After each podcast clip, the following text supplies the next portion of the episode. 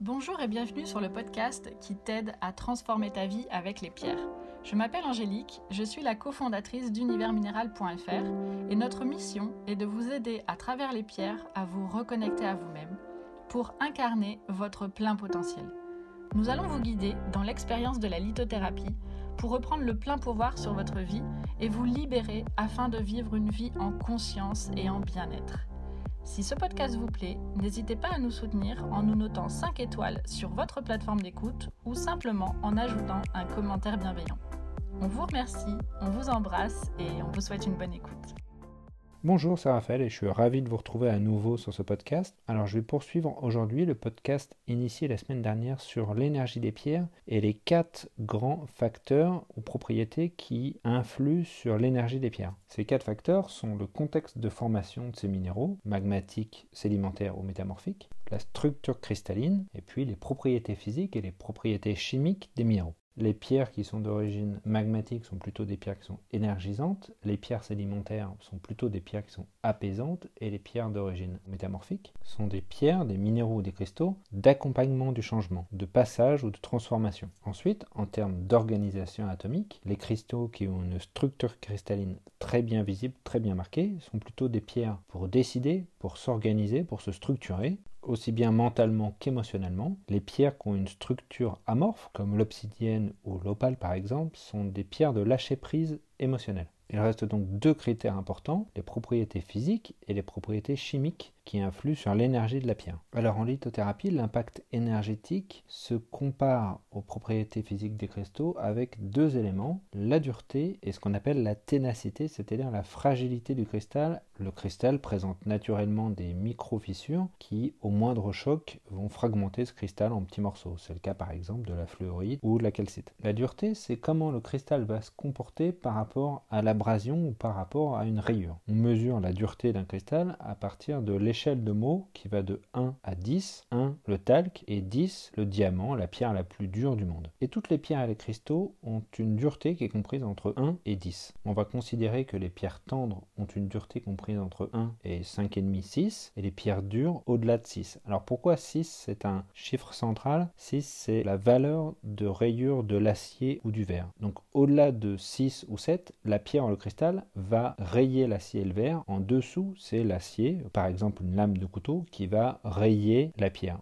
Des pierres tendres, ça va être par exemple la calcite, la sélénite, la fluorine, la rhodochrosite. Les pierres dures sont celles qui sont principalement composées de silice, comme le quartz, l'améthyste, la citrine, ou la topaze, le béryl, donc c'est-à-dire l'aigue ou l'émeraude, pinel, le rubis, le saphir. D'un point de vue énergétique, les pierres qui sont dures sont des pierres qui sont énergisantes, celles qui vont nous donner de la vitalité. A l'inverse, les pierres qui sont tendres, comme la fluorine, la rhodochrosite, la calcite, sont des pierres qui sont stabilisantes. Ces pierres tendres, elles vont absorber les elles vont absorber la douleur, elles vont absorber les émotions, absorber le mal-être. La ténacité, c'est la résistance de la pierre à la cassure. Par exemple, la fluorine ou la calcite sont des pierres qui se fragilisent facilement. Alors, outre le fait que ce soit des pierres qui sont difficiles à travailler en bijoux, du fait de leur cassure, ce sont des pierres qui nous aident à bien faire la différence entre certaines choses et à ne pas les mélanger. À clarifier des situations, c'est une énergie de discernement. Enfin, l'impact de la composition chimique sur l'énergie des pierres et des cristaux, elle se manifeste avec deux éléments principaux, la composition réelle, chimique de la pierre et sa couleur. Si on compare les éléments chimiques qui sont présents dans le corps humain en termes d'importance avec la constitution chimique de la croûte terrestre, on s'aperçoit que les mêmes éléments sont situés dans le même ordre, c'est-à-dire oxygène, calcium, phosphore, soufre, potassium, sodium, chlore et magnésium. À la différence près que la croûte terrestre contient beaucoup de silicium que nous, humains, on ne possède pas ou en très petite quantité. Alors ces éléments chimiques, on appelle ça des oligo-éléments, le corps en a besoin pour fonctionner et on assimile ces oligo-éléments via l'alimentation, végétale ou animale. Manipuler un cristal ou un minéral qui contient du phosphore va pas transférer ce phosphore du minéral dans le corps humain. On n'absorbe pas en fait d'éléments chimiques en touchant une pierre. Ça, ça n'existe pas. Le cristal ou le minéral est une matière inerte. En revanche, il va se produire un effet de résonance énergétique entre le minéral, ce qu'il contient, et le corps humain. Et c'est pour ça que par exemple des pierres comme l'hématite, la pyrite ou la magnétite vont avoir un effet de renforcement et d'ancrage. Des pierres comme l'apatite qui contient du phosphore va soulager les douleurs au niveau des os, au niveau des dents. Et des pierres comme la malachite, le chrysocole ou l'azurite qui sont très riches en cuivre vont avoir un effet anti-inflammatoire surtout au niveau des muscles. Enfin le dernier élément qui est impactant sur l'énergie des pierres c'est la couleur. Je ne vais que de la couleur naturelle des pierres parce que la couleur qui est obtenue artificiellement modifie l'énergie de la pierre. En général, la couleur d'un cristal ou d'un minéral, elle est obtenue par la présence d'un élément chimique. Cet élément chimique, il peut être soit présent en grande quantité dans le minéral, et c'est lui qui va donner la couleur à la pierre, ou il peut être juste présent en infime quantité et se glisser atome par atome dans la structure cristalline du minéral. Le fer peut donner une couleur violette, le violet de l'améthyste, du jaune. Le chrome donne le vert à l'émeraude et le rouge du rubis. Le manganèse donne le rose du quartz rose. Mais la couleur elle peut être aussi obtenue par un phénomène optique comme la réfraction la dispersion ou l'interférence des rayons lumineux avec le minéral, comme c'est le cas pour la labradorite, certaines obsidiennes, l'opale ou la pierre de lune. En lithothérapie, les pierres qui sont transparentes symbolisent la clarté, la lumière, la pureté, et on va utiliser leur énergie pour clarifier, pour purifier, pour intensifier nos perceptions et notre prise de conscience. Les pierres noires sont des pierres d'absorption, de protection, on va les utiliser pour nous protéger des énergies négatives ou des ondes électromagnétiques, par exemple. C'est le cas de la tourmaline noire ou de la shingite. Les pierres rouges ont une énergie qui est stimulante, échauffante et qui renforce en général la vitalité physique. Par exemple, le rubis, le grenat, le jaspe rouge, ce sont des pierres que l'on conseille à des gens qui ont plutôt un tempérament passif pour les énergiser. Par contre, ce sont des pierres qui sont plutôt déconseillées aux enfants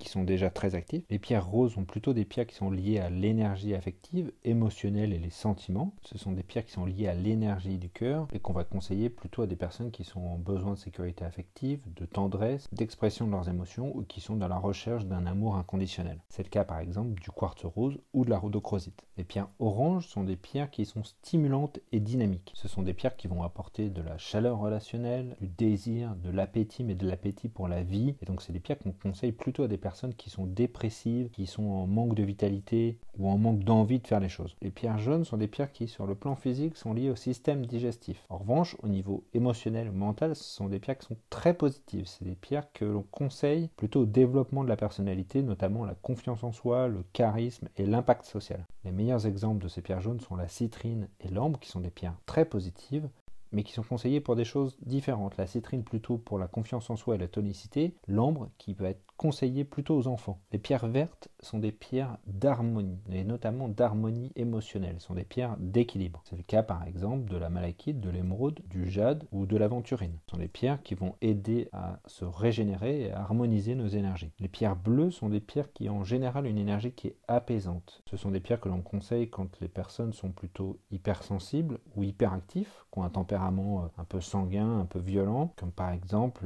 l'aigle marine, le chrysocole, la calcite bleue, la turquoise ou même le lapis lazuli. Ce sont également des pierres que l'on conseille pour soulager le stress. On distingue cependant deux types de bleu, des pierres bleu ciel comme la calcédoine bleue, la calcite bleue, la turquoise, la célestine, le larimar, l'aigle marine, et des pierres plus bleu foncé comme le lapis lazuli, l'azurite, la sodalite ou la tanzanite. Les pierres bleu ciel agissent plutôt au niveau de la gorge, au niveau de la communication, et les pierres bleu foncé agissent au niveau de l'intuition. Enfin, les pierres violettes agissent au niveau de la spiritualité, ce sont des pierres d'élévation spirituelle, de connexion, de concentration. La plus connue de ces pierres, c'est bien sûr l'améthyste, mais on peut citer également la sugilite, la lépidolite ou la charouite. Vous savez tout maintenant sur l'énergie des pierres, des cristaux et des minéraux. Je vous remercie de m'avoir écouté jusqu'au bout.